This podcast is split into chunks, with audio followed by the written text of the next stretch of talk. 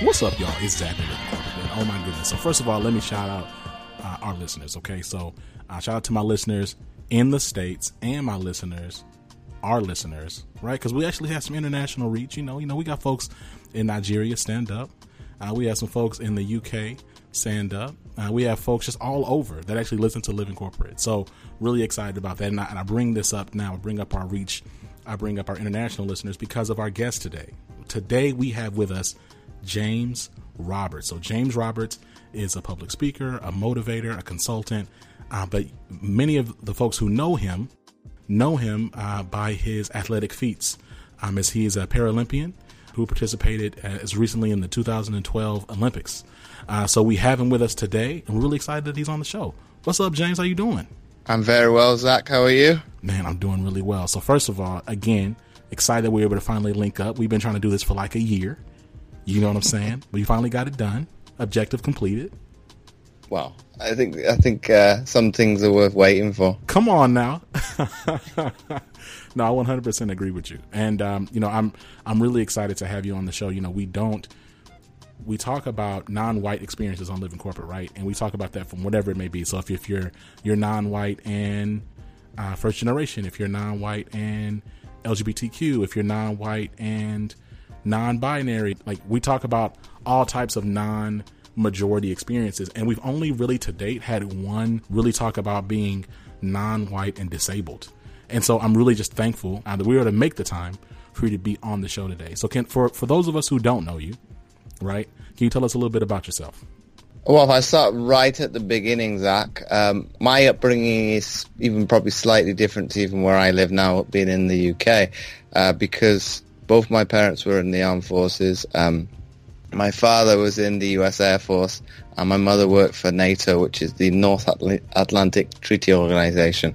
So I have a slightly different upbringing to probably, well, people of the same age as me growing up in the UK. I probably have a better understanding, obviously, how diversity impact my young childhood, and probably have a better, I would put it, understanding, a better tolerance of other people, because having grown up with a multitude of nationalities, I wouldn't even want to try and count how many that was. And I think that had a bearing on my young childhood, and obviously with the disability, but I think when you're as close to the fire, and I use that analogy, as it being your life, you live in it day in, day out.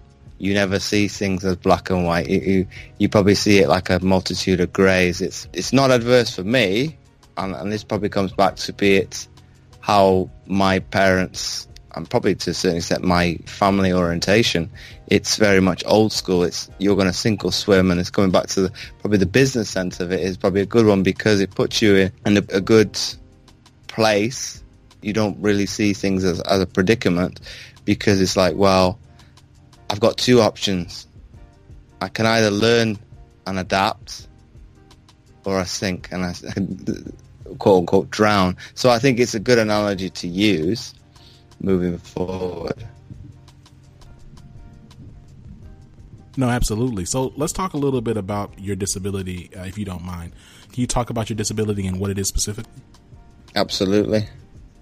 I come at it from two perspectives now, because I like to keep it simple for people to be able to visualize, and obviously people can relate to what is an impairment of an amputation, because it's become more and more commonplace in the media, in newspapers, social media, etc. Whereas, okay, mine's a little bit more complex than that, and obviously I've got to think off the top of my head in terms of what bones I'm missing. Mine is obviously more complicated than that, but off the top of my head, let's see if I can get it right now.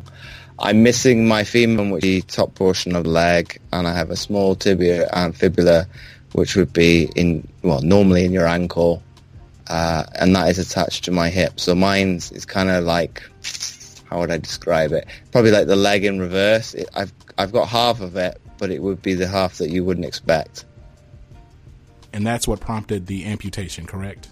No. It's more of a, you could say it's a birth defect, but we don't actually know what's the root cause of it. But I coin it as an amputation because it's, be it from the periphery, when I have an artificial leg on or a fake leg, however you want to put it, people can relate to that because it's similar to what an amputee would have. So without having to, well, I would say to some extent it's a lazy way of describing it, but most people can relate to, well, that is, I know what an amputation visually looks like, I know what it looks like in the flesh, and you don't really have to think. Whereas if I go to explaining my disability, okay, for the people within the medical field, they would understand every technical term that's coming out of my mouth. So I probably play it to the layman's terms to make it a little bit easier for the general populace.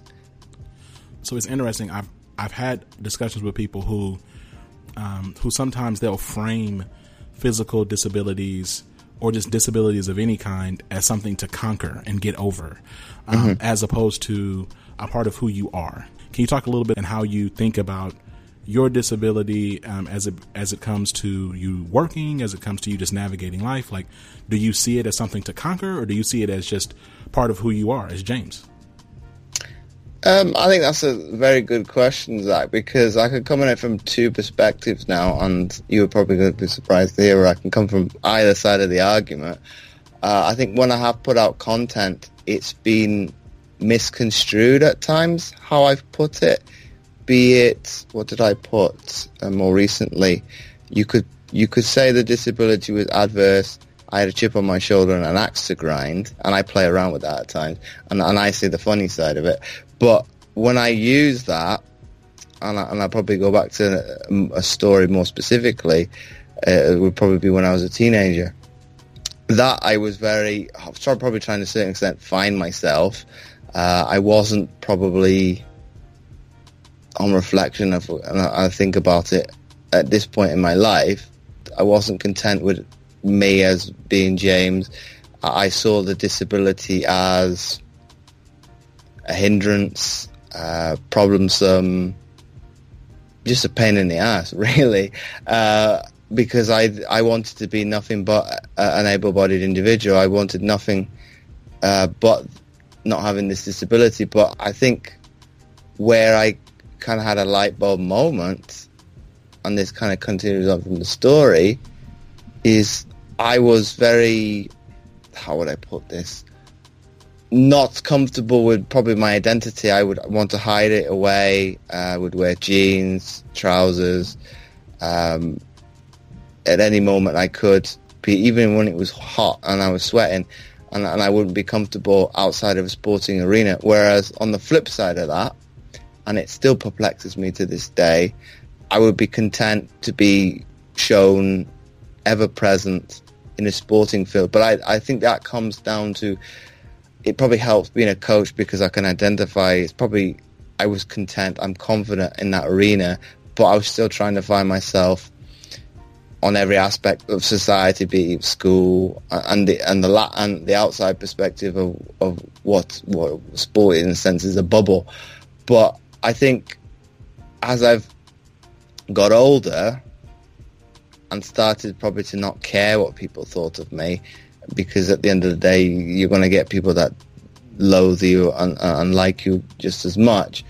But the people that's going to like you is for you to be authentic and genuine as you can be. So once I've kind of probably put myself in that position to be vulnerable, and only to a certain extent story tell, I've started to kind of give people the true identity of who I am. I'm not trying to mask a fact of who I am. I'm not trying to be a different person for a different environment, be it I'm a certain way for my friends and family, I'm a different person for obviously teammates, and I'm a different person in my business. I try to encapsulate being, well, one person for all three. It's difficult, but I think I'm getting there. So that question that you asked, like, am I comfortable with being James?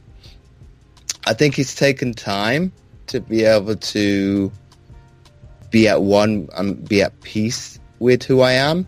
And this probably comes back to a good question that was asked, not just me, but a different array of people within an amputee group, is it kind of asks, well, what are you most proudest or what are you most positive about what's happened to you having acquired the amputation or being born with one?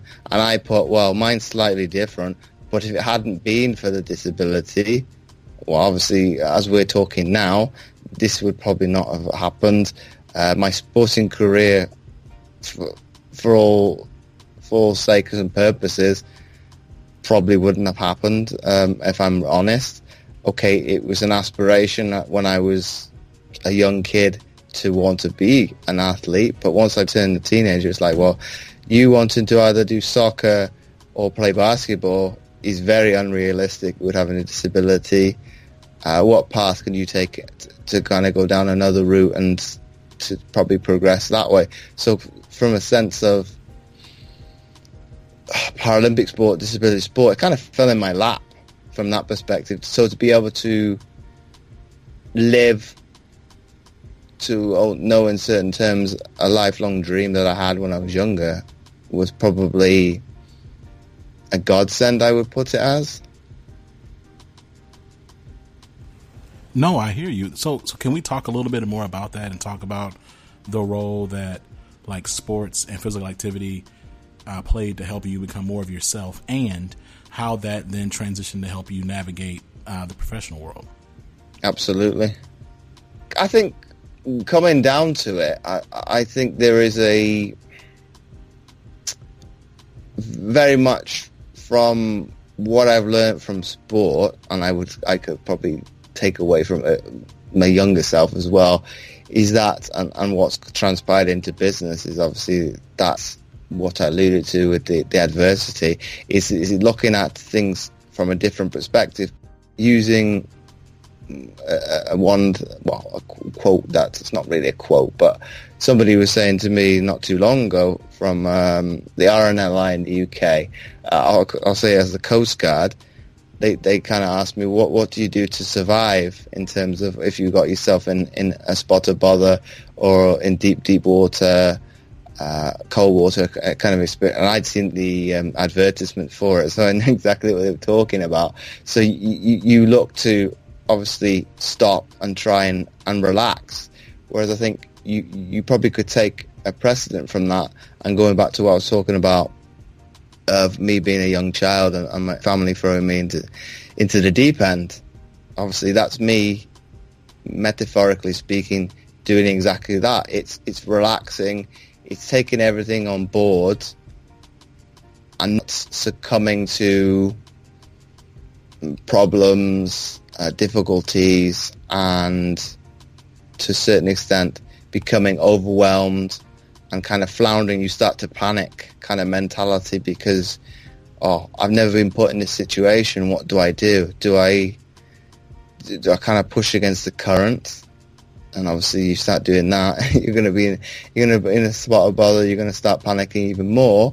You need to just relax and wait for things to come. Okay, from a business perspective, patience isn't always a virtue. It's very difficult because I think we've got into a mentality in the present world now where I'm not willing to wait for the result. I want it right now because we're in a society that is fast moving. If I don't get it now, I'm going to be behind my friend down the street, my good friends, and you feel that you're on the back foot from the off. Whereas I think if you had that mentality of be consistent and look at it from that perspective as you're in it for the long run as opposed to a sprint, and you start to leverage things that way, slowly but surely I think you're going to be in a better position to be, I would call it, not success, because I was talking to Sean Harper the other day, and he was kind of telling me, well, do you want to be successful or do you want to win? And I think this is where the sporting people can find a commonality with winning, because obviously it's black and white. You're either on one side of the coin or you're not. You either win or you lose. Whereas I think success is to a certain extent manipulated. It's very much what society is dictating is success. Well, what is reality television telling you what it looks like? Be it, it's very gimmicky. It's very misrepresented. Whereas I think if you look at it from the previous with winning, it's all about you have a common goal. And if I use like a business analogy to make it the point more clear cut, business is talked about as teamwork. Well, that's complete garbage, because why would you want to help somebody succeed in a company whereas your objective isn't the same? Whereas I think you look at it as a more sports orientated goal. Everybody's pushing in the same direction. There you go. Now you have actual teamwork, because everybody is striving to go in the same direction. Be it if we use American football, everybody's on the same page. They're all in it for, be it the Super Bowl, the national championship. Whereas if you kind of single out individuals in an actual organization, and I want you to do this, this, this, it's going to become very cutthroat. It's like, well, I don't have the organization's best intentions at heart. I want to do it for me. You get very fixated on yourself as opposed to the success of the organization. So can we talk a little bit about, challenges in being disabled while also being black? Like, have you seen any challenges that you've had to face that are unique to your identity compared to your white counterparts? Not really, but then that's probably glossing over the fact that there's going to be discrimination, prejudice. Anyway, I don't have the problem of be it other black individuals within even the UK, be it if they're of African descent, they're going to be stigmatized from the very get-go by just submitting a CV to an organization, because their name per se doesn't fit. I have very much, if you don't see my color of my skin, just seeing some ink on paper, you would assume that I'm possibly white. So that notion of stigmatization, prejudice, discrimination due to race, I don't think is possibly being put on my feet. The disability, on the other hand, possibly, but then that's me being speculative and reading between the lines with, be it not getting, well, being passed over for job interviews and things and whatnot. And that's the reason why I went into self-employment. It's like, well, if I'm not going to be able to join the rat race and have a 9-to-5 job, why don't I go and work for myself? And it is a brutal reality, as that's probably down to the fact that I'm disabled, but a lot of the jobs are being very much sport related and very much around development of sport. Well, who better than somebody that's been there and done it to be put in that role? So I think it's, without speaking to those individuals, it's quite difficult. You can learn how to operate a spreadsheet, making numbers tick over to conform to whatever you want to show to hierarchy that obviously a program is working. We can learn that. I'm young enough to be able to put those steps in practice, but the other thing you can't learn.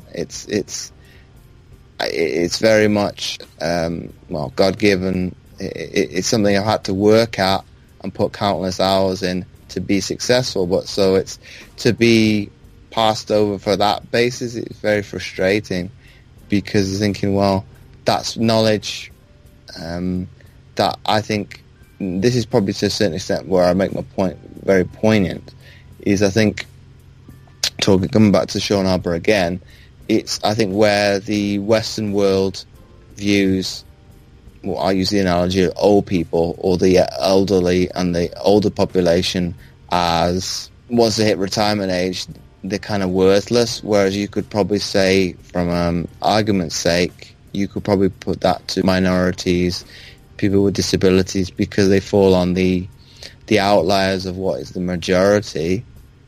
Well, if you're not actually, you're not productive enough, you're not worthy, or you're kind of a certain extent worthless to the general populace. Whereas what he said with people be it the Far East and the Eastern philosophy, they look at it as reproduction. It's their way of giving knowledge back and kind of being, those people who've got wisdom.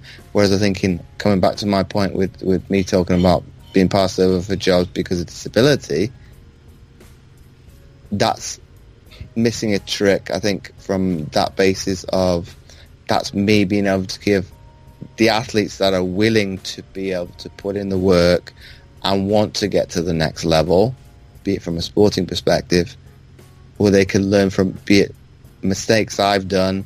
Well, this is what I did. This is what you shouldn't do, or you don't need to go have those pitfalls and actually have that adversity. You can learn from my mistakes and get that wisdom and kind of piggyback on my attributes and my accomplishments and be able to be a better athlete. Whereas I think where I'm going to come from with that, I think maybe organizations gloss over the fact of that.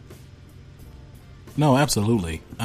So look, this has been a great conversation, and I appreciate you taking the time to hang out with us today. If you had any advice for those who are disabled, what advice would it be? I would say be authentic to yourself, because I think, be it probably even in the United States, probably more problematic. You don't conform to any, I'm going to say, quote unquote, box. You are being told you must conform and be to one box. But I think you need to be authentic to yourself. And once you're comfortable with that, I think you're obviously in a better place to be able to respect yourself, and it comes back to it. And I think anybody can take heedings from this as well. You can't please everybody. The only person really you need to be pleasing is yourself. No, absolutely. Thank y'all so much. This has been Zach on the Living Corporate Podcast. You've been listening to James Roberts, Paralympian, public speaker, coach, and listen, appreciate y'all. Please continue to listen to Living Corporate. We're on every stream platform. Follow us on Living Corporate at livingcorp_pod, Instagram at Living Corporate. You can just email us at livingcorporatepodcast@gmail.com. If you have any questions, you'd like to reach out to the show, hit us up right there, or check out the website at living-corporate.com. Please say the dash. Again, this has been Zach. Peace.